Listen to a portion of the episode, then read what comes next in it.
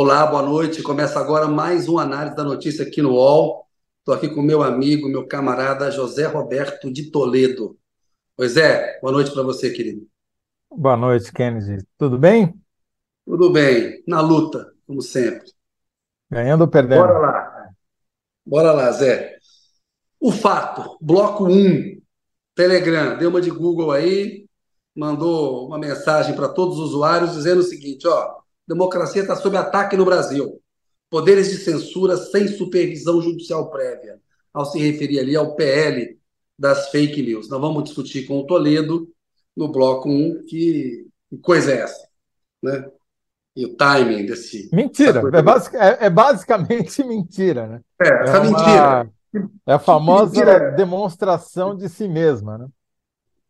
Eu ia falar que porra é essa, não sei se pode no programa, pode, né? Mas tudo bem. Que coisa é essa? Vamos lá. Bloco 2, o furo. Nosso camarada Jamil Chad não vai dormir tão tarde lá na Europa. Vamos adiantar aí uma meia hora o soninho dele. Ele vai conversar com a gente sobre uma história interessante. Um pedido de ajuda dos Estados Unidos para que o Brasil é, possa é, começar uma articulação para uma nova missão de paz lá no Haiti. Coisa anda pesada por lá o Brasil já liderou uma missão de paz da ONU, das Organizações das Nações Unidas lá, e o Jamil tem aí nos bastidores um pedido de socorro do Biden para o Lula a respeito disso. Vai falar com a gente no bloco 2, no furo. bloco 3, nosso camarada José Paulo Kupfer, com quem eu tive um encontro em São Paulo, lá no Bom Retiro, num restaurante de comida judaica. Ele vai nos ajudar a entender o papel aí do Eduardo Galípolo, número dois ali do Ministério da Fazenda, secretário executivo da Fazenda, e foi indicado para a diretoria de política monetária do Banco Central. Né? Que efeitos que isso aí terá? O Galípolo é um nome bem visto pelo mercado, está afinado ali com o Haddad e com o Lula na batalha para a redução da taxa básica de juros a Selic. Bem, Zé, acho que é isso. Bora lá para o bloco 1? Vamos. Olha só, Zé, vou só fazer rapidamente aqui o seguinte. Telegram, né? Eu acho que é mais um crime contra a democracia, mas uma mentira. Mas vai lá. Falou que o PL das fake news é, vai implicar em censura, em fim da liberdade de expressão no Brasil. Aí enviou uma mensagem para os usuários, né?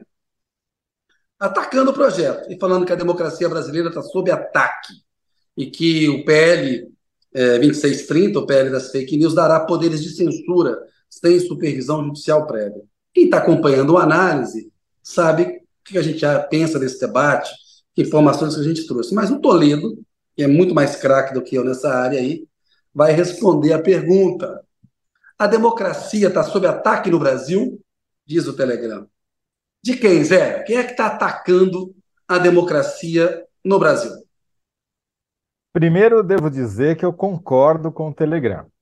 A democracia no Brasil está sob ataque. Premissa está certa. A premissa está certa. Ele só errou o sujeito. Né? Ele fez uma demonstração da tese que ele queria demonstrar. De certa maneira, é uma meta-tese, né? é uma meta-afirmação. Ele diz: olha, a democracia está sob ataque no Brasil. Vou dar um exemplo, vou atacá-la. Né? Basicamente, isso que o Telegram fez. Por quê? Porque a informação, aspas, que ele fez é desinformação. Ele diz que o PL faz coisas ou prevê coisas que o PL que o projeto de lei não prevê. Isso é a definição de desinformação. Você dizer que algo faz algo que não faz só porque contraria os seus interesses comerciais. Então, essa mensagem do Telegram, ela tem vários aspectos que precisam ser investigados.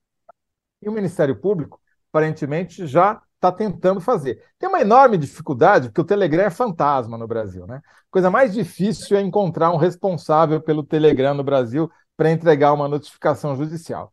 Mas, por exemplo, essa mensagem ela foi disparada apenas para aquelas pessoas que autorizaram o Telegram a mandar notificações para ela? Ou foi disparada para todo mundo indiscriminadamente, o que caracterizaria spam? Né? Segundo, ela diz que o projeto de lei vai acabar com a liberdade de expressão no Brasil, porque vai dar, pro, é, vai dar poderes de censura ao governo federal. O PL, projeto de lei 2630, não prevê nenhum poder a mais para o governo federal. Ele só prevê uma coisa fundamental: que as plataformas digitais, inclusive o Telegram, sejam tenham que respeitar a lei do Brasil, que elas sejam responsáveis respons e possam ser responsabilizadas pelos crimes que elas eventualmente veiculam, pelas mensagens criminosas que elas veiculam de gente instigando massacres em escolas, de defensores do nazismo, de pessoas que incitam crime. Hoje, essas plataformas são impunes, são mais do que impunes. Elas não podem ser punidas. O que esse projeto de lei faz é criar a responsabilização das plataformas para, para que elas sejam tão responsáveis quanto eu, você ou qualquer veículo de comunicação no Brasil.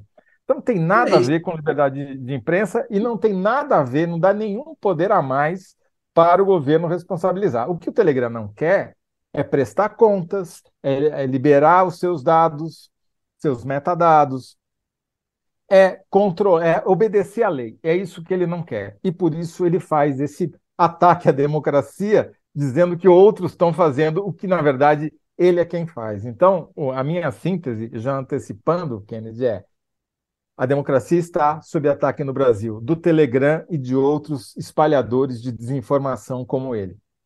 É isso, Zé, porque quem entrar no debate, entra com informação, entra no debate qualificado. Fala, olha, acho que esse ponto aqui está obscuro, acho que isso aqui é uma zona cinzenta, eu vejo riscos nisso daqui. Agora, entrar como entrou, com uma mentira, como você disse, é isso, é cometer um crime, é atacar a, a democracia. Olha só, Zé, vamos ver umas, os comentários aqui, como é que estão aqui, ó, para poder. O Danilo Sotero Rogério, o que, que ele acha? É, respondendo à pergunta, né? Quem é que está atacando a democracia brasileira? Pela extrema-direita, apoiada pelas big techs, que lucram bastante com isso. Boa resposta do Danilo Sotero Rogério, que sempre nos prestigia aqui. Boa noite para você, Danilo. Outra que está sempre com a gente aqui é a Rosiane Arroxo. Ataque só se for das big techs estão se achando acima do bem e do mal. E Alessandro Marinho, as próprias plataformas emitem fake news. Esse aí que é o ponto, né? Elas não querem ser responsabilizadas por notícias falsas que veiculam, né? E decidiram nesse é, é, debate veicular mentira, veicular fake news. Foi o que o Google fez e foi o que o Telegram fez. Agora, Zé, você entendeu o timing disso? Porque em Brasília não tem nenhum sinal iminente de votação desse PL já tem uma discussão de fatiamento, e o, o Meta lá, o Zuckerberg, falou assim: me inclua fora dessa, não quero participar desse tipo de crítica. É, é, isso que você acabou de falar, eu acho muito significativo. Quer dizer, quando a própria Meta, que é dona do Facebook, do Instagram, diz: olha, não quero fazer parte do, do grupinho do Telegram, esses russos que se entendam, estou fora mostra como o Telegram avançou o sinal em relação, por exemplo, ao que o Google tinha feito duas semanas atrás. Foi muito mais incisivo é, e espalhou fake news de fato. Assim, é, não tem nada ali que caracteriza, que possa ser parecido com a verdade. O que eu acho, Kennedy, é que só tem uma explicação. Ele está esperando que haja alguma decisão judicial contra ele próprio para que ele diga: tá vendo? Eu avisei que ia ter censura. Nem aprovaram o PL e já estão me censurando aqui no Brasil. Só, pode, só essa é a única explicação que eu vejo para uma atitude como essa que o Telegram tomou hoje. Eles Agora, falam para, para os direitos humanos fundamentais, esse projeto de lei é uma das legislações mais perigosas já consideradas no Brasil. Perigoso é esse comportamento do Telegram, pô. É bacana que vem de um país como a Rússia, né? Que, onde as liberdades são plenas e totais, né? onde o presidente está ali há pouco tempo, preza as fronteiras, não ataca, não ataca outros países, não patrocina a desinformação pelo mundo, né? Agora, o, o Kennedy tem uma, uma outra característica nessa mensagem, que é o seguinte: lá no meio do texto, o Telegram fala: olha, se esse projeto for aprovado, não vai haver mais condições de empresas como o Telegram oferecerem seus serviços no Brasil. Eu, se o projeto for aprovado, eu vou cobrar o Telegram por essa promessa de sair. Eles já ameaçaram ir embora uma vez, hein, Zé? Tá, não sei porque não foram ainda. é, farão um grande favor à democracia brasileira, entendeu? Também acho. Tomara que cumpram a própria promessa, não é? Exatamente. Deixa eu ver aqui, Zé, tem mais interações aqui para gente. Vamos continuar, temos que esperar o Jamil entrar aí na, na coisa. Temos, temos uns minutinhos aqui. Não, tamo, aqui, ó. Tem mais aqui, ó. A Georgiana Miranda. Boa noite, Toledo Kennedy. Vocês são um creme brulee. O teu adoro é uma das minhas sobremesas favoritas. Muito obrigado pela comparação. Um docinho de coco, o José Roberto de Toledo. Gostei dessa, creme brulee. Boa. Tá certo. A mais... Gostou, Zé? Gostei, gostei. Apreciador. Boa. O do IC é bom, cara. Aquele creme brulee lá do IC lá que a gente... É quando- bom, é bom. né? Bons tempos em que o Toledo me levava lá no IC, mas enfim. Nem vida- se existe mais, viu, Kennedy? Já Existe, tá na Mato Grosso agora, cara. É, mas aquele que você ia já virou, aquele só foi demolido, vai virar uma torre ali. É, aquele, aquele é só da imagem, aquele fica no. Exatamente. Maísa de Assis, a mensagem do Telegram, ainda por cima, era mentirosa. Bom ponto. Mentiu mesmo. Marta Viana, até quando o Congresso será leniente com a desinformação? Boa. Juarez de Castro Júnior, ban no Telegram, banir o Telegram. Aí já, né, enfim. A gente acha que têm que cumprir a própria promessa, né? Tem que banir ninguém. Eles que peguem e façam a, a trouxinha deles lá, né? É, Muito bem. Zé, tô vendo que o nosso camarada Jamilzão está preparado para entrar no ar. Deixa eu só fazer uma síntese que caiba, então, Kennedy, porque eu acho que a que eu fiz aí. não vai caber nos 75 caracteres. Eu- a minha síntese é a seguinte: o Telegram provou sua própria tese. Atacou a democracia brasileira. Boa, Zé. É isso aí. Bom título. Zé é bom de título. Desde a época do painel lá, fazia aquelas notas e dava aqueles títulos lá. Bom de síntese. Bora com o Jamil? Coloca Chega, ele na né? tela aí pra gente. Chega Vamos de lá, desinformação, vamos trazer informação agora. Aí. Ô, Jamil, a gente vai deixar você dormir mais cedo hoje, cara. Colocamos você no bloco 2. Espetáculo, espetáculo. Tá, E vamos posso trocar- explorar posso por menos trocar- tempo. Posso trocar e dormir para ir beber alguma cerveja, alguma coisa?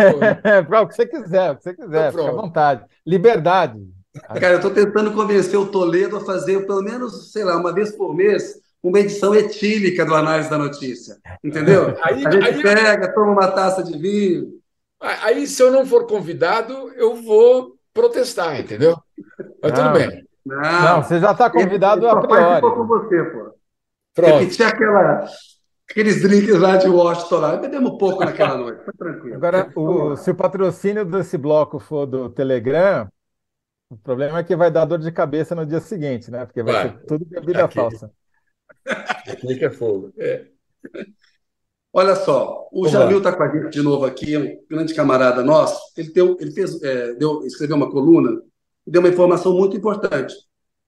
A presidência do Biden, do Joe Biden, presidente dos Estados Unidos, Unidos pediu ajuda ao governo brasileiro, ao Lula, para rearticular né, e tentar ver com a China a possibilidade de uma nova missão de paz para o Haiti. Já houve lá uma missão de paz é, no Haiti, comandada pelo Brasil, né? O governo brasileiro, o Jamil vai dar mais os detalhes aí, enfim, é, como é que reagiu a isso, a viabilidade disso acontecer, como é que tá. Jamil, conta pra gente que você vai ter que responder a pergunta: que história é essa de os Estados Unidos pedirem ajuda ao Brasil para convencer a China, né? Enfim, esses dois gigantes do século XXI aí, essa nova Guerra Fria entre EUA e China, está precisando aí de um intermediário aí brasileiro. Vamos lá, com você, Vamos Jamil. lá. Vamos lá, Kennedy, olha, vamos só entender a história. Ah, Existiu uma missão de paz no Haiti durante 15 anos. Ela terminou em 2017, entre outras coisas, não é o único motivo, mas um dos principais motivos foi o fato de que o governo de Donald Trump pressionou a ONU a fazer um ajuste fiscal absurdo, absurdo, tão absurdo que levava a fechar operações de paz. Então, esse foi um dos argumentos. A operação de paz no Haiti acabou sendo encerrada em 2017 e em 2023 nós estamos vendo uma explosão da violência no Haiti de novo. Muito bem.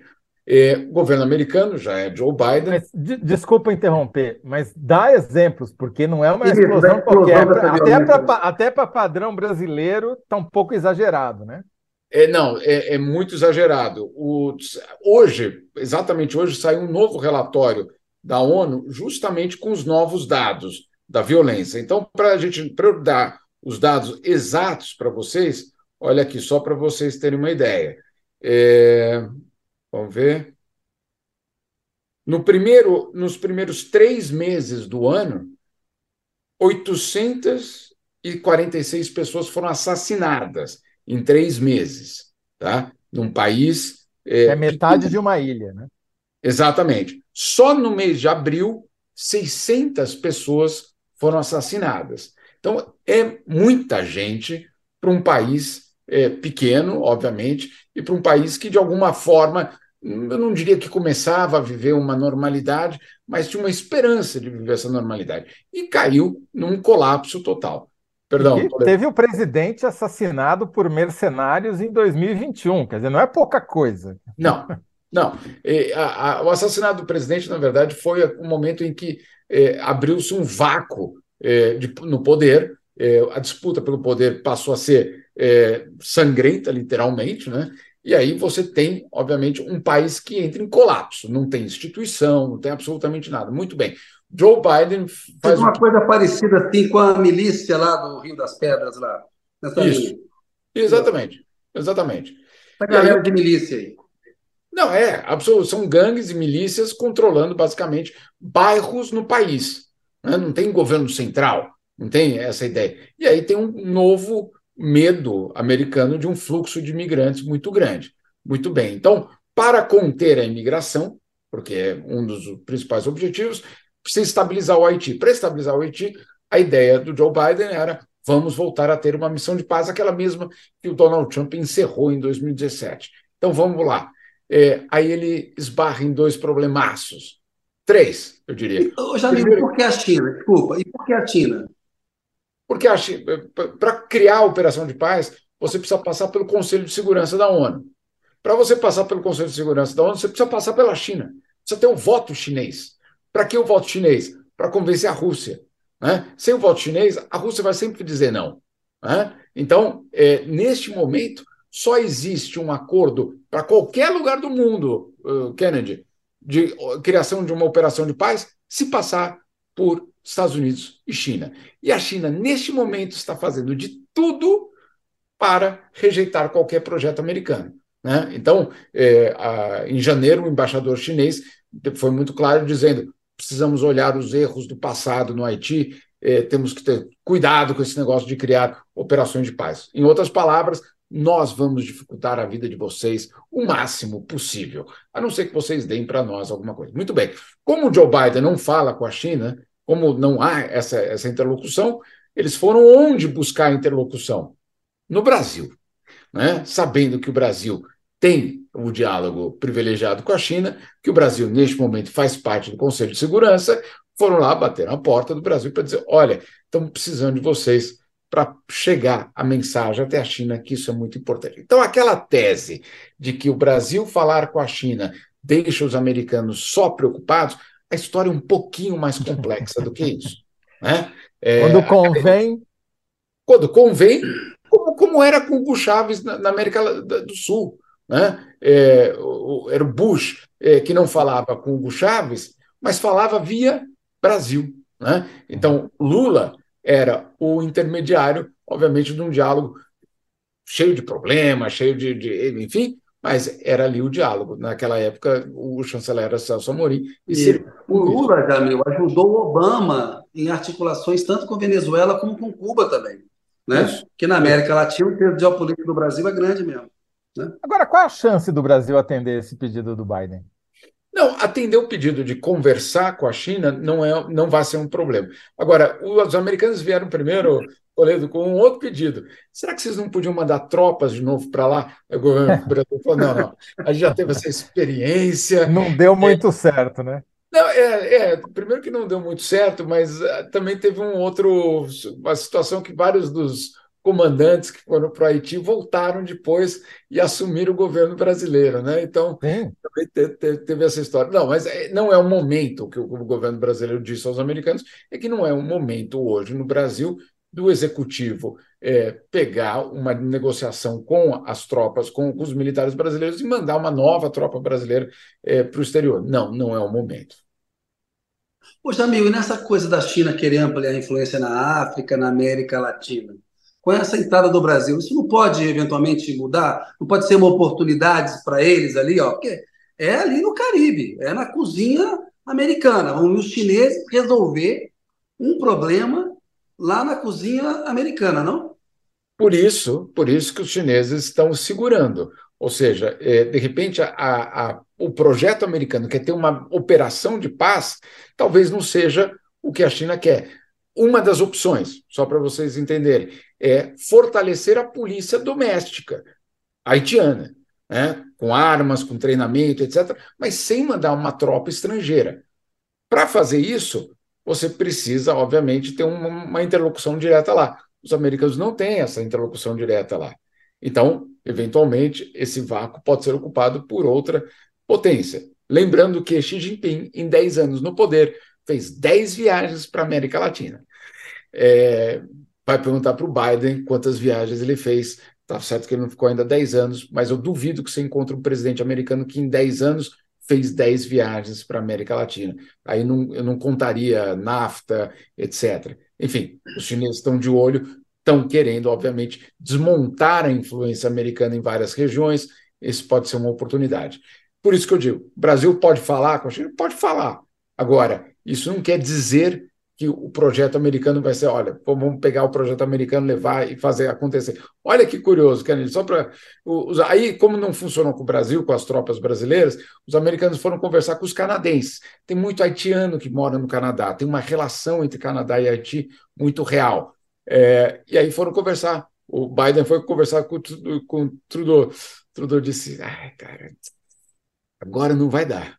Então, assim, não conseguiram nem dos canadenses tampouco. Né? Ô, ô Jamil, isso já pode. O que acontece no Haiti, você que acompanha esse assunto bem, já pode ser caracterizado como uma crise humanitária a ponto de deixar a ONU sem saída e ter que fazer alguma coisa? Pode, pode ser, e é já uma crise humanitária. É, tanto que a, a situação da violência já saiu do campo só da violência, esse só, por favor, com entre aspas, ele passou a ser uma crise humanitária e uma crise de direitos humanos. Então, você tem já uma, um enquadramento dentro da ONU. Quem fala sobre isso hoje é o Alto Comissariado da ONU para Direitos Humanos, para você ter ideia. Não é mais uma questão política só, e vamos colocar um presidente ali, etc. Já virou um assunto de direitos humanos, de crise humanitária. Não há nenhuma dúvida. Esse, esse relatório que eu citei agora dos números, eh, esses números estão no relatório que foi publicado hoje pelo Alto Comissariado de Direitos Humanos. Ô, Jamil, uma outra coisa. Ô, Toledo, só, é, só pegar o embalo aqui, que essa eu queria fazer. A missão brasileira no Haiti, no começo, ela era assim, endeusada, elogiada, como um trabalho importantíssimo que o Brasil estava fazendo ali. Depois, nós tivemos notícias de crimes cometidos, abusos. Que balanço hoje se tem sobre o papel brasileiro e sobre essa missão é, de paz no âmbito da ONU? Ela é vista mais como uma missão positiva ou ela é mais negativa? Os excessos foram uma exceção? Como é que é esse retrato hoje, Jamil? É, ele é qualificado como incompleto. Incompleto pelo seguinte: houve uma operação de paz é, com tropas, mas não houve uma reconstrução de um Estado. E aí não adianta. Né? É, é a história é, das comunidades na periferia, etc. Não adianta você ficar mandando tropa, é, fazer operação, intervenção, se aquilo ali continua fora é, do Estado de Direito, se não tem direito nenhum, se não tem escola. Não tem... Então, o Estado haitiano não foi reconstruído. Então, as tropas podiam passar 50 anos lá, não 15, 50 anos lá, e ainda assim não seria transformado transformada a situação. Então, é visto como incompleta. Isso no campo do, do, dos resultados. No campo dos exageros, etc., sim, é, são várias as falhas ali, e aí não é só das tropas brasileiras. Tropa uruguaia, por exemplo, o Mujica teve que pedir desculpa é, por, por, por, um caso específico de abuso. Tem um, uma história absurda, absurda, que aí, no caso, são as tropas, se eu não me engano, no Nepal, é, que também trabalhavam junto com as brasileiras, que levaram cólera para o Haiti. né? e aí 20 mil pessoas morreram é, como resultado do, do, de uma doença que não existia, que foi trazida pelos soldados estrangeiros. É dramática a história do Haiti, né? É dramática por todos os lados. Mas, para resumir aqui, não, não funcionou. Então fica muito claro que enviar tropas não é a solução para você reconstruir um Estado. E todos os generais e como não só generais, mas todos os oficiais brasileiros que participaram dessa missão de paz, que durou uma década, né? É. acabaram assumindo postos de comando no Brasil na sua volta, né? Do general Heleno Pequeno até o Tarcísio de Freitas, que virou governador de São Paulo. Isso. Eh, Santos Cruz e, e tantos outros. Né? Todos passaram, todos tiveram ali um trampolim é, absolutamente, eu diria, privilegiado. Sem dúvida Ou seja, é, se depender das Forças Armadas, eles vão amanhã, né? embarcam para Porto Príncipe amanhã, porque, obviamente, é uma oportunidade única que eles tiveram. Né? Agora, é. Jamil, como é que foi essa conversa? Dá para saber como é que são esses bastidores? Quem que passou o recado para quem? Como é que funciona essa tramitação, hein? Olha, é, o principal canal tem sido em Nova York mesmo, dentro do Conselho de Segurança, entre a delegação americana e a delegação brasileira. Mas é, muito recentemente, agora, no começo de maio, a embaixadora dos Estados Unidos na ONU, é, Linda é, Thompson, se eu não me engano, o sobrenome dela. O Toledo está pedindo para o cara entregar a fonte, cara? Deixa ele quieto. Não, não, não. Não, é, não, é só para. As pessoas têm curiosidade para saber como é que funciona. Pô. A embaixadora americana, que, perdão, eu me esqueci agora o sobrenome dela, é, é Greenfield, perdão, Linda Greenfield a, a, Linda Greenfield esteve no Brasil no começo do mês e teve reuniões com Celso Amorim. É, e nessas reuniões, é, o assunto do Haiti foi tratado, sim, e foi colocado justamente na busca, como eles colocam, né, os americanos, é, na forma que eles tra é, traduzem isso para o público, busca de soluções para problemas estruturais. Vamos lá, traduzindo, é, precisamos aí da ajuda de vocês, queremos é, ver se, se, se tem essa interlocução com a China. Mas não há, insisto, não há neste momento é, resultado. O que existe hoje é uma paralisia da comunidade internacional em relação ao Haiti, em, em, diante, primeiro, do, do fracasso parcial, vamos dizer assim, das tropas né, durante os 15 anos e depois pela situação atual de rivalidade entre Estados Unidos e China e também de completo desmonte da confiança diante da guerra, no caso da Ucrânia. Muito bem, vamos partir para um detalhe. Então, só um detalhe, só um detalhe. É, falar, mas então por que vocês americanos não mandam tropas? Né? Já que vocês estão ali do lado, está tudo tá resolvido. Aí o pessoal lembra que no Afeganistão acabou de acontecer um, um episódio muito dramático, né? Que é, Durou só 20 anos, né? É, 20 anos indo embora, deixando, obviamente, aquele rastro de, de caos. Então, é, obviamente, hoje nos Estados Unidos falar vamos mandar tropas para o exterior seria é, algo politicamente muito complicado. Então, Biden está pronto a pagar por essas tropas, porque o que ele quer é evitar um fluxo migratório, mas ele não está disposto a mandar ninguém, não. Boa. Zé, Muito vamos lá. É... Não, a, a, a, síntese acho que o Jamil já deu, quer dizer, é, EUA querem que Brasil ajude. Não, Biden quer que o Brasil ajude os Estados Unidos a limpar sua barra no Haiti, né? a bloquear os, a, a imigração, a, a, bloquear os imigrantes haitianos para os Estados Unidos. É isso mesmo, exatamente isso. Com, com, com o detalhe que é uma crise é, que acontece no país mais pobre do hemisfério ocidental, é, sem nenhuma perspectiva hoje de um crescimento real e nem de industrialização. Está dramática a situação do Haiti. É. Eu, eu tendo a achar que o Lula vai tentar entrar nessa jogada aí. Eu acho que é um tema que sensibiliza ali né, o histórico dele em relações internacionais aí. Vamos acompanhar. Vamos eu acompanhar. furo, Jamil. Vou te ver, cara. Obrigado, viu, mais uma vez. Não, e quando tiver essa sessão. É, é, coruja. Coruja, isso, sessão coruja com. É, é sei lá, um copo de vinho, etc. Isso. Água ah, mineral.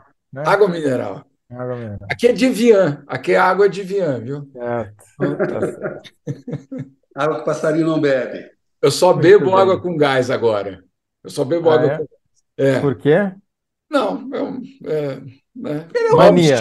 Toledo. Novos tempos. Tá certo, tá bom. Jamil, Jamil, muito obrigado abraço. mais uma vez aí. Volte sempre. Valeu. Um abraço para vocês. Boa noite.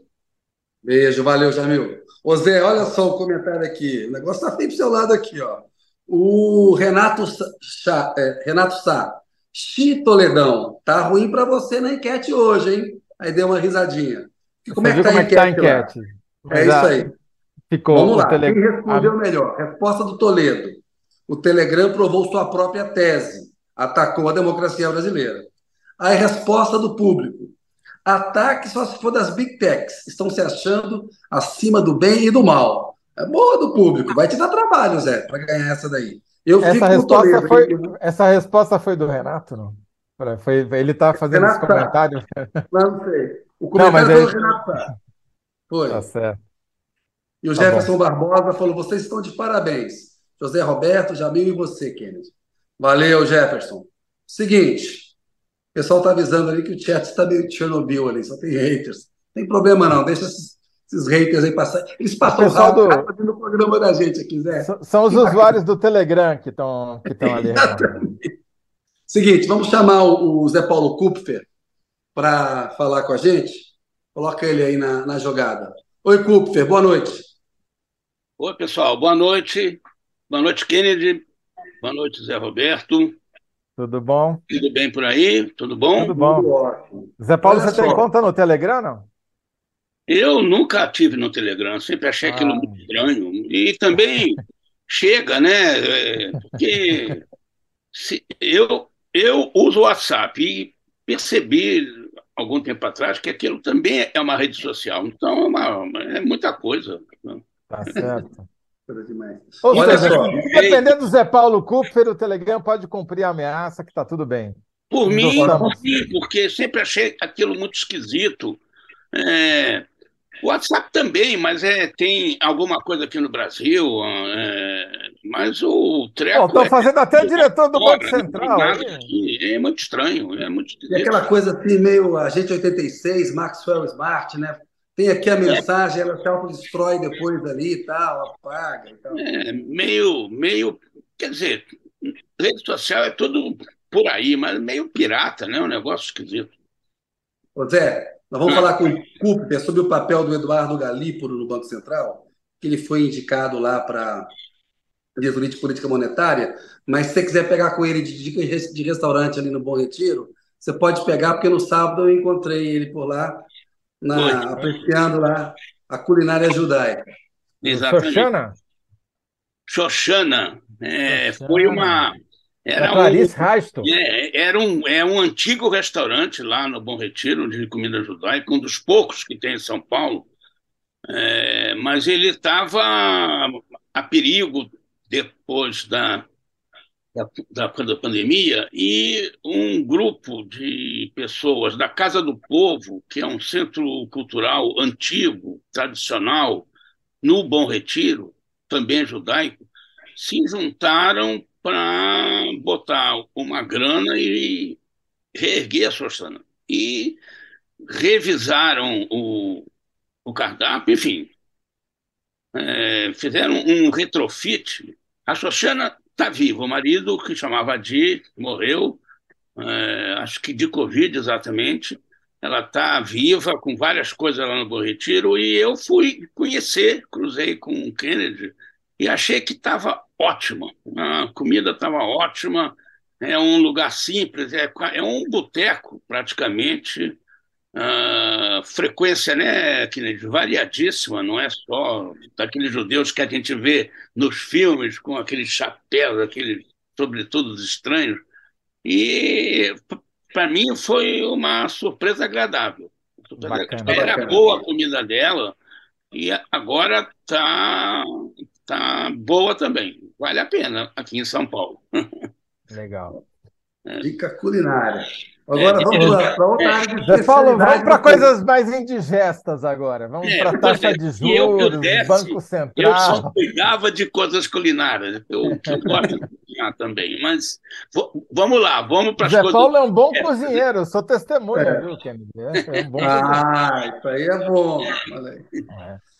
Zé Paulo, é o seguinte, qual é o papel do Galípolo no Banco Central? O que a gente pode esperar dele lá no BC. O Eduardo Galípolo, o Gabriel Galípolo é secretário executivo da Fazenda, foi indicado para a diretoria de política monetária do Banco Central então, pelo Haddad. Precisa, precisa é, invocar um pouco os espíritos para saber é, o que vai ser a, a presença agora de, um, de uma cunha dentro do COPOM, né, do Comitê de Política Monetária, que é o organismo que reúne os diretores do Banco Central, um colegiado que decide a política monetária, basicamente ah, para onde vão os juros básicos da economia. Né?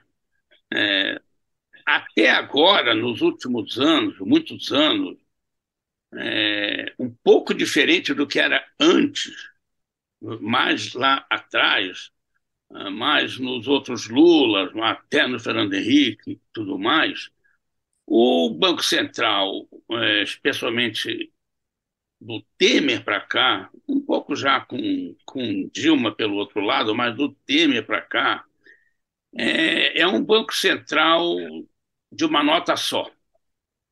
Isso é bom, ruim? Depois a gente pode ver, mas era de uma nota só e agora vai deixar de ser de uma nota só. Eu fiz um cálculo, cálculo, fiz uma pesquisa é, meio na unha e eu fui olhar os últimos 50, as últimas 50 reuniões do Copom, ou seja, do Banco Central, da diretoria do Banco Central, elas vão de janeiro de 2017 até agora. Tá? Então foram 50 reuniões que eu olhei uh, o comunicado que é emitido quando termina a reunião. Aí eu vou agora propor para vocês uma aposta. Quantos desses 50 comunicados não foram por decisão unânime? Fala, Kennedy. Chuta. Você já falou ah, que, era, que, era, Banco Central de uma nota só. Você pegou de 2017 para cá, governo Temer, eu vou dizer que todas. Pois é, teve uma reunião em que houve um dissenso. Foi a reunião de setembro do ano passado. A taxa Selic, a taxa básica, já estava em 13,75 e dois diretores do Banco Central acharam que precisava subir, mas era o 25 pontos. Queria ser mais falcões ainda. O dissenso era para ver quem era mais falcão, não pombo. É isso? Não sei, mas é, coincide que são exatamente os dois, se não me engano, que vão terminar o mandato no final deste ano.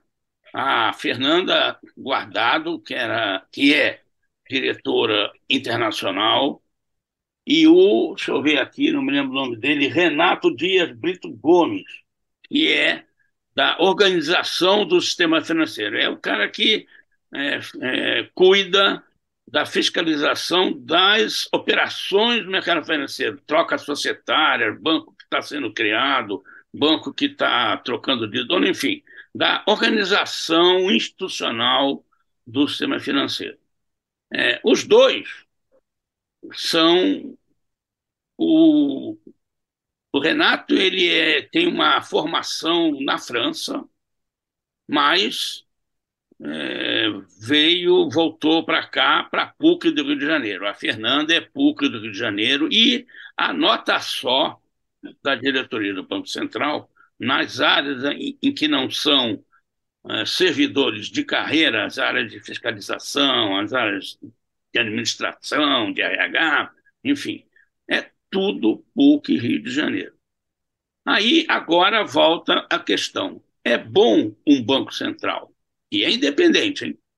tem que levar isso em conta.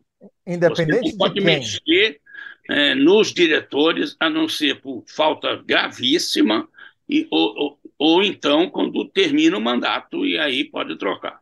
Né? Eles têm é, mandato fixo assegurado. É bom que seja é, uma nota só. Né? Isso, se não é nota só, isso prejudica a política monetária, ela funciona menos, o pessoal confia menos, confia mais, ou não. Ou o dissenso enriquece as decisões e faz elas ficarem mais é, condizentes com a realidade e as necessidades. Eu acho que você já respondeu aí. Eu acho que o dissenso enriquece. E a PUC, você entende muito mais do que eu, explica para quem está nos vendo, é, é uma escola, é uma escola conservadora em política monetária, em economia. É um ninho mais ortodoxo, não é isso? É um pessoal sim, que claro. tem uma visão sim. a lá Gustavo Franco. Sim. Foi o, não é? Sim. O, o Gabriel Galípido, ele vem de uma formação já mais heterodoxa. Ele é, ele estudou na PUC São Paulo, fez mestrado lá também. A, a PUC São Paulo é, é, é normalmente associada à Unicamp. É, são as escolas mais de ponta uh, que, é, que tendem mais a, ao ensino de uma economia desenvolvimentista, é, mais heterodoxa, menos clássica, menos é, papel da moeda, etc. E tal, entendeu? Ele já vem dessa formação e a outra diferença que eu, eu acho que é interessante e de novo é melhor assim ou não é? Ele está é, sendo apresentado como banqueiro. Ele foi de fato presidente do Banco Fator. O Banco Fator um banco. O Banco Fator é um banco, obviamente, mas é um banco de investimento, é uma casa de negócio. Inclusive, a parte uh, de gestão de fundos de investimento do Fator é menos relevante do que a sua parte de negociação, de fusões e aquisições, de é, digamos, de, como chama isso, intermediar negócios entre empresas e de fazer assessoria é, financeira e é, de administração para empresas. E o Gabriel presidiu o Banco Fator, que não é um banco de operação é, assim pesada no mercado financeiro, e ele não tem experiência de operar a mesa. O que ele está substituindo, o Bruno Serra, é bem o tipo do banqueiro central que a gente é, passou a ter dos últimos anos para cá. O Bruno Serra é, estudou no INSPER, que é outra escola uh, de linha bastante ortodoxa. É, ele fez mestrado na USP, que é uma faculdade eclética, né? E ele veio de 10 anos de gestão de ativos, especialmente na renda fixa, do Banco Itaú. Então, ele era um diretor de política monetária é, que, que, era um cara que botava a mão na massa ah, na gestão de ativos, de investimento. O papel do diretor de política monetária é exatamente conduzir a política monetária para o que é decidido lá no Copom, porque você não acha assim, o, o, o, os caras estão lá, fazem uma reunião, é, sentam lá naquela mesa assim, a taxa básica de juros vai ser 13,75 nominais ao ano. E daí vai todo mundo para casa e estamos conversados. Me lembra, vou fazer aqui um parênteses, reuniões de pauta da Isto É nos anos 80, a gente tinha não só o Mino, como a presença é, de gente importante lá. e normalmente eram pessoas que não eram jornalistas. Quando acabava a reunião de pauta, segunda de manhã, e a gente olhava e dizia assim: agora que vai começar a pauleira da semana, esses convidados diziam: bom, agora que está tudo resolvido, vamos almoçar. É, no Banco Central também não é assim, eles não, não decidem aquilo lá e tchau.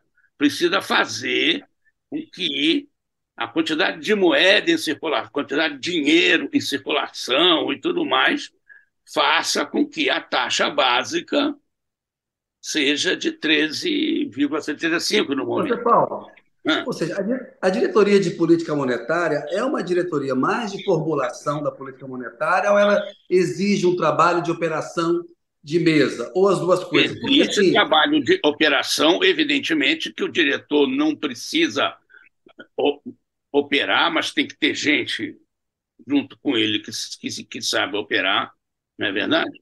E ela é a, uma, uma das, das diretorias para a decisão de juros mais importantes que tem. Então, essa é a minha pergunta para você. O hum. fato de você colocar um cara mais heterodoxo lá, indicado pelo ministro da Fazenda, que já não é uma coisa trivial você ter o segundo do Ministério da Fazenda hum, né, migrando para o Banco Central. E nessa diretoria específica, que é a diretoria responsável pela execução da política de juros, esse voto dele, mesmo sendo apenas um, ele pesa mais? Ou seja, tem mais chance de a taxa de juros cair? Não. Não, ele pesa mais, ele tem peso na conversa, no convencimento, mas se não votarem com ele, ele vai ser um voto dissidente, se for, se for. É, porque também precisa ver que ideia é essa de pôr o secretário executivo da Fazenda no Banco Central. É, e que personagem é esse? Que perfil ele tem para que tenha, seja o escolhido para isso? Todo mundo está falando, eu concordo, é, mas isso também tem que ser comprovado, o pudim tem que ser provado, que ele vai para lá, é, não vai fazer muita marola, até, até o estilo dele não é um estilo estridente de ficar brigando, de dar entrevista, de sair falando. Ninguém acha, muita gente acha que não vai ser isso, eu concordo. É porque ele vai estar esquentando cadeira para presidir o Banco Central a partir do primeiro dia de 2025. Que no último dia de 2024, o nosso conhecido Campos Neto é, vence o seu mandato. Até lá, até lá, o, o Lula vai, vai ter indicado, indicado quatro dos oito diretores. Né? Quando virar do, 2024, quatro diretores ter, terão sido indicados pelo Lula. Então, é, seria uma preparação para o Banco Central do último ano, o Banco Central do Lula. Tá certo? É, começaria com essa cunha. Eu acho isso. O, o Galípolo é uma cunha que o, o governo Lula botou no Banco Central, mas não vai sangrar, não vai empurrar com uma marreta, não vai pegar uma marreta e bater nessa cunha para ela é, rachar o, o negócio lá. É, mas, para começar esse trabalho, e de toda maneira, né, é, vai romper certamente com as unanimidades. É, olha, estou pensando agora, pensando alto, vocês que sabem mais disso do que eu, me corrijam. O André Mendonça e o Cássio com, com K no STF, eles, eles mudam as coisas lá? só na turma, é, não no plenário, né? Sim, mas tem, tem sempre a possibilidade. Tem um poder monocrático de... grande. É. é. uma outra composição, porque o poder monocrático do ministro do sistema do, do, do ministro Supremo é grande, tem também a questão da turma. Lá no BC, com esse nível aí de consenso demonstrado nos últimos anos, o Galípolo vai ser um estranho no ninho. Agora, ele está sendo indicado numa expectativa do Haddad e do Lula que comece a fazer um debate sobre a taxa de redução e convença lá, porque se for esperar para 2025. Exatamente. Agora, eu li em algum lugar que o, que o, que o, que o presidente do Banco Central não achou ruim a indicação dele, ao contrário, teria até de alguma maneira endossado, porque para ele é bom que tenha alguém lá dentro provocando discussões diferentes das que há hoje, porque ele pode chegar para os amigos dele de mercado e falar: olha, eu tentei, mas veja bem, os caras botaram lá um infiltrado, não queria rachar, perder a hegemonia do banco, perder a unidade do banco, tal. Tive que ceder um pouquinho, entendeu? Tá até dar um discurso para ele se sair melhor com é, é, os amigos para onde ele vai voltar depois de 2025. Tá certo. Tudo, tudo somado, é, só podemos dizer o seguinte: vai ser uma experiência nova. O, o que, do que isso vai resultar, a gente não tem muita certeza para poder falar. Pode especular, obviamente, e nós estamos fazendo isso, e é uma coisa legítima, mas o que vai de fato acontecer, a gente não consegue saber. Vai ser diferente do que tem sido. É, eu fiz uma pesquisa também, infelizmente eu não consegui é, dados tão recentes quanto eu queria. No Federal Reserve, de 2008 a 2014, teve pelo menos um dissenso em cada reunião. Pelo menos um cara que votava lá, e normalmente são os, os presidentes dos, dos FEDs regionais, né, que formam o Comitê de Mercado Aberto, é, teve sempre alguma dissensão. E há uma discussão se isso enfraquecia ou não a política monetária do, do FED.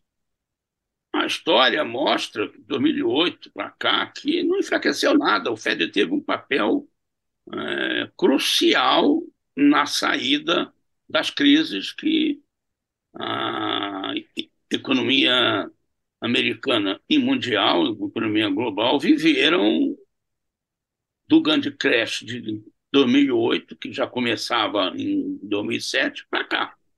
Então, é uma experiência nova, uma novidade. Agora, eu, minha opiniãozinha humilde, num negócio que não estava dando certo.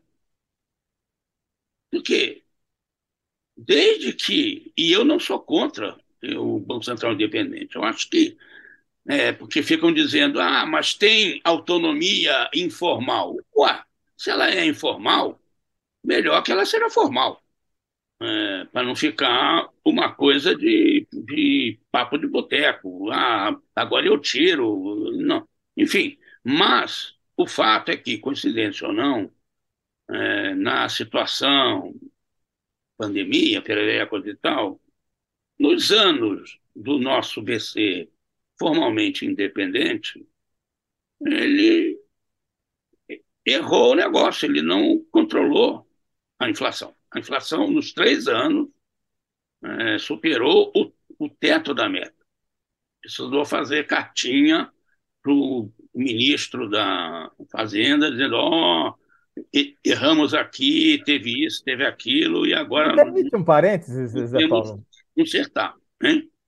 Essa cartinha é para inglês ver, né? Porque não tem nenhuma consequência prática, é só para prestar contas, prestar satisfação, né? Uma, satisfa uma satisfação que você dá, mas não tem nenhuma consequência prática. Quando fizeram a mesma coisa com a política monetária, fiscal. Essa proposta, desculpa, com a política fiscal, que é essa que está para ser votada no Congresso, a chiadeira no mercado, inclusive do Armínio Fraga, ex-presidente do Banco Central no governo Fernando Sim. Henrique, foi não, isso vai acabar com a política, com a, com a não com tem credibilidade nenhuma. fiscal. É, vai acabar com a lei de responsabilidade fiscal, porque não tem consequência, não tem punição. Quer dizer, explica qual é a diferença. Por que, que para um vale e para outro não? Não, não, então, o questão aí são questões, são pontos de vista. É, o Haddad mesmo diz que o, que o que ele pensou no arcabouço dele lá era parecido com o sistema de meta de inflação. A punição era reputacional.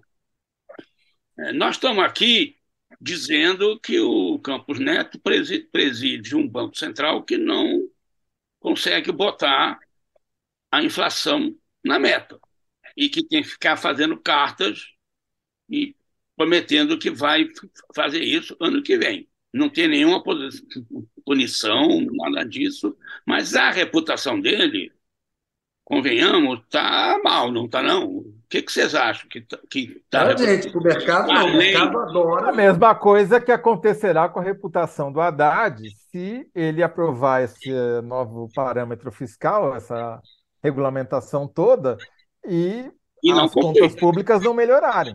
O é capaz de só eu, você e o Toledo sermos críticos do Roberto Será? no Será? jornalismo. A reputação do cara está intocada no jornalismo e no mercado. Ama o cara, o cara não cumpre a mesma.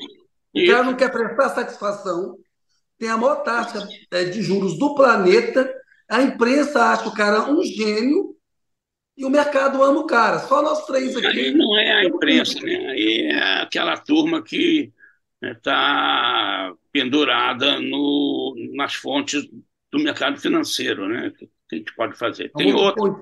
É. Né? É, eu gosto, não sei que você está falando mal de mim aí, não. Eu gosto muito do Roberto Campos Neto, entendeu? Inclusive, escrevi uma reportagem dizendo que ele tinha conta no exterior, mas que não tinha problema nenhum dele, dele ter essa conta lá, porque ele declarou para a Receita, entendeu? Tem problema nenhum o presidente do Banco Central brasileiro preferir ter dinheiro no exterior do que no Brasil. Absolutamente normal.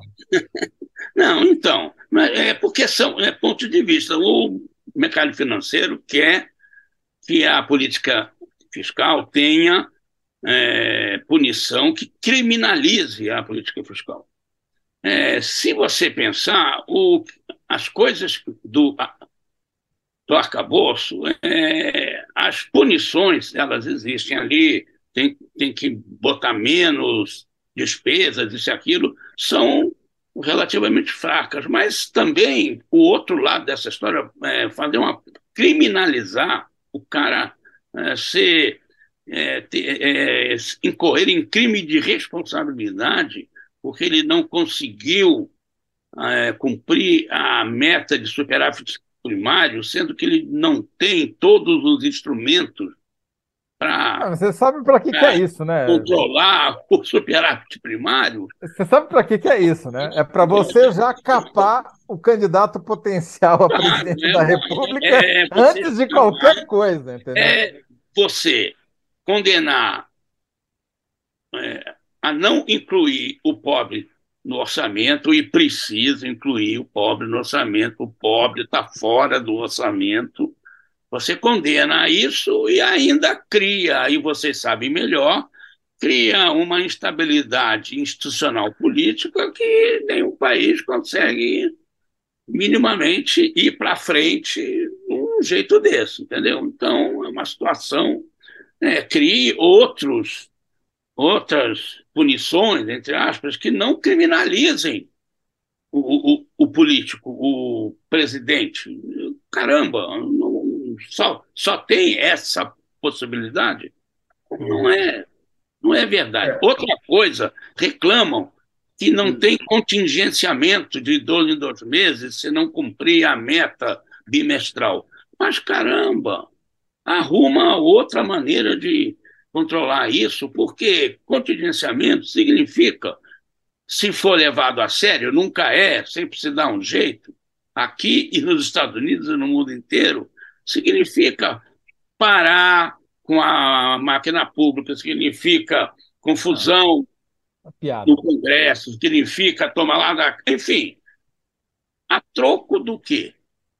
Não contingencia hoje, mas no, no no final de um dado período, faz o ajuste, tem como. Enfim, eu acho. Paulo, que... precisamos fazer a nossa síntese aí, que o, tempo urge. Você usou uma frase que eu gostei, que o governo colocou um pezinho no Banco Central, mas nada além disso. O né? que, que é? Qual é a frase? o governo colocou um pezinho no Banco Central, mas nada além disso, né? É, por enquanto, nada além disso. É, boa, um boa. pezinho no, no, no Banco Central, sem dúvida nenhuma, né? E o que tem que ver agora é se isso vai trazer vantagens para a política monetária, para a política de juros. Olha só, aí, Renato está. Vai ser diferente. Hum? O pessoal gosta da sua participação aqui. Ó. O Renato Sac está muito ativo hoje. José Paulo Kupfer é um mestre. Vanessa é, Carvalho, vocês são excelentes. É uma delícia poder ver profissionais como vocês à vontade para expressar seus posicionamentos e análises. Muito obrigado, Vanessa. O Olha, Renato Sá tem, tem, um, tem, uma participação especial aqui agora na, no Análise da Notícia. É. é. a Brigitte, que é a minha gata, que acabou de passar ah, aqui. Deixou mas olha, rabo. Kennedy, para esse nosso é, simpático que nos assiste e disse que eu, que eu era um mestre, eu entendo, agradeço a menção simpática, estimulante, mas eu, faz um tempo, quando fala mestre, eu ouço assim: o Zé Paulo é aquele jornalista velho. Nada. Ele tá falou, ele chama Renato Sá, ele falou assim: não, Zé Paulo, ele falou: acompanhar o trabalho de vocês dá até vontade de estudar jornalismo. Muito não bom. Faça isso, não faça isso, Renato, pelo amor não de Deus. Isso. Não quero é, ter esse também, na Olha, eu acho, estuda alguma coisa. Algo. Que Qualquer, estuda alguma futuro, coisa, né? Que tenha mais futuro, né? Eu vou, eu vou já fiz, já fiz a síntese aqui para o Zé Paulo, que vai que é governo pôs um pezinho no BC e só. E agora vou fazer uma síntese para, sobre o Zé Paulo, que é o seguinte: o Zé Paulo é que nem a Rita Lee, é, o, é diferente da Rita Lee, que a Rita Lee disse que era uma boa pessoa, mas não era um bom exemplo. O Zé Paulo é um boa, uma boa pessoa e um bom exemplo. Boa. É. Valeu. Eu queria ser, ser, ser, mais rebelde como ela. E até só um pouco, já, já tomei na cabeça por causa disso. Por exemplo, eu sou rebelde, Zé. Eu não aceito essa coisa da, da, da economia vista pelo mercado financeiro. Eu sou mais cético com relação a esse troço. Entendeu? É, não sei bem. se eu estudei economia, não, acho que não. Acho porque eu já vi muito essas histórias, entendeu? Então eu olho para essas conversas que os caras falam, que os colegas reproduzem em excesso, eu fico olhando e digo assim, não, não é bem isso que eles estão falando, entendeu? Então eu sou um pouquinho rebelde também.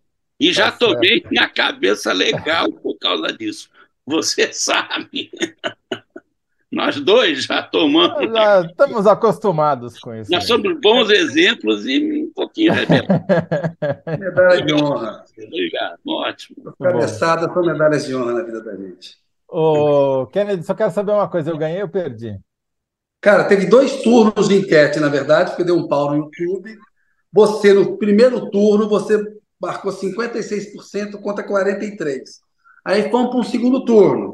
62 a 37, você deu uma melhorada, venceu tá a sua síntese. O Telegram Ou seja, com a ajuda, com, com, a ajuda aí da, da do, das urnas, né? É, fraudulentas, virada, a gente conseguiu ah, ganhar aqui. Tá, tá bom, tá ótimo. É. Mandou bem, Zé. Mandou bem você. Amanhã tem mais. Zé Paulo, obrigado, hein, velho. Abração, quando boa noite para você. Quando, quando quiserem, lembre-se de mim. Lembre-se de mim. Não me esqueçam. Tá um abraço. Obrigado. Um abraço. Abração. Ó, Zé, e só para ver aqui, você ganha, então, primeiro, síntese Toledo, o Telegram aprovou sua própria tese, atacou a democracia brasileira, a do público não rolou, mas foi boa também, ataque só se for das big techs, estão se achando para cima do bem e do mal.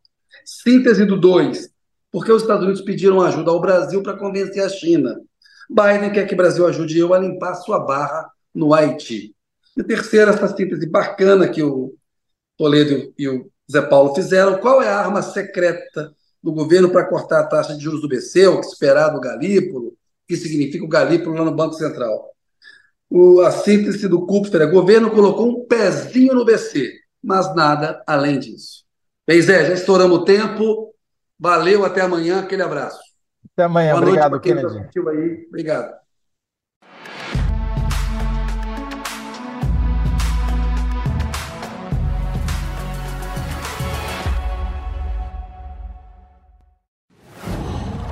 Whoa.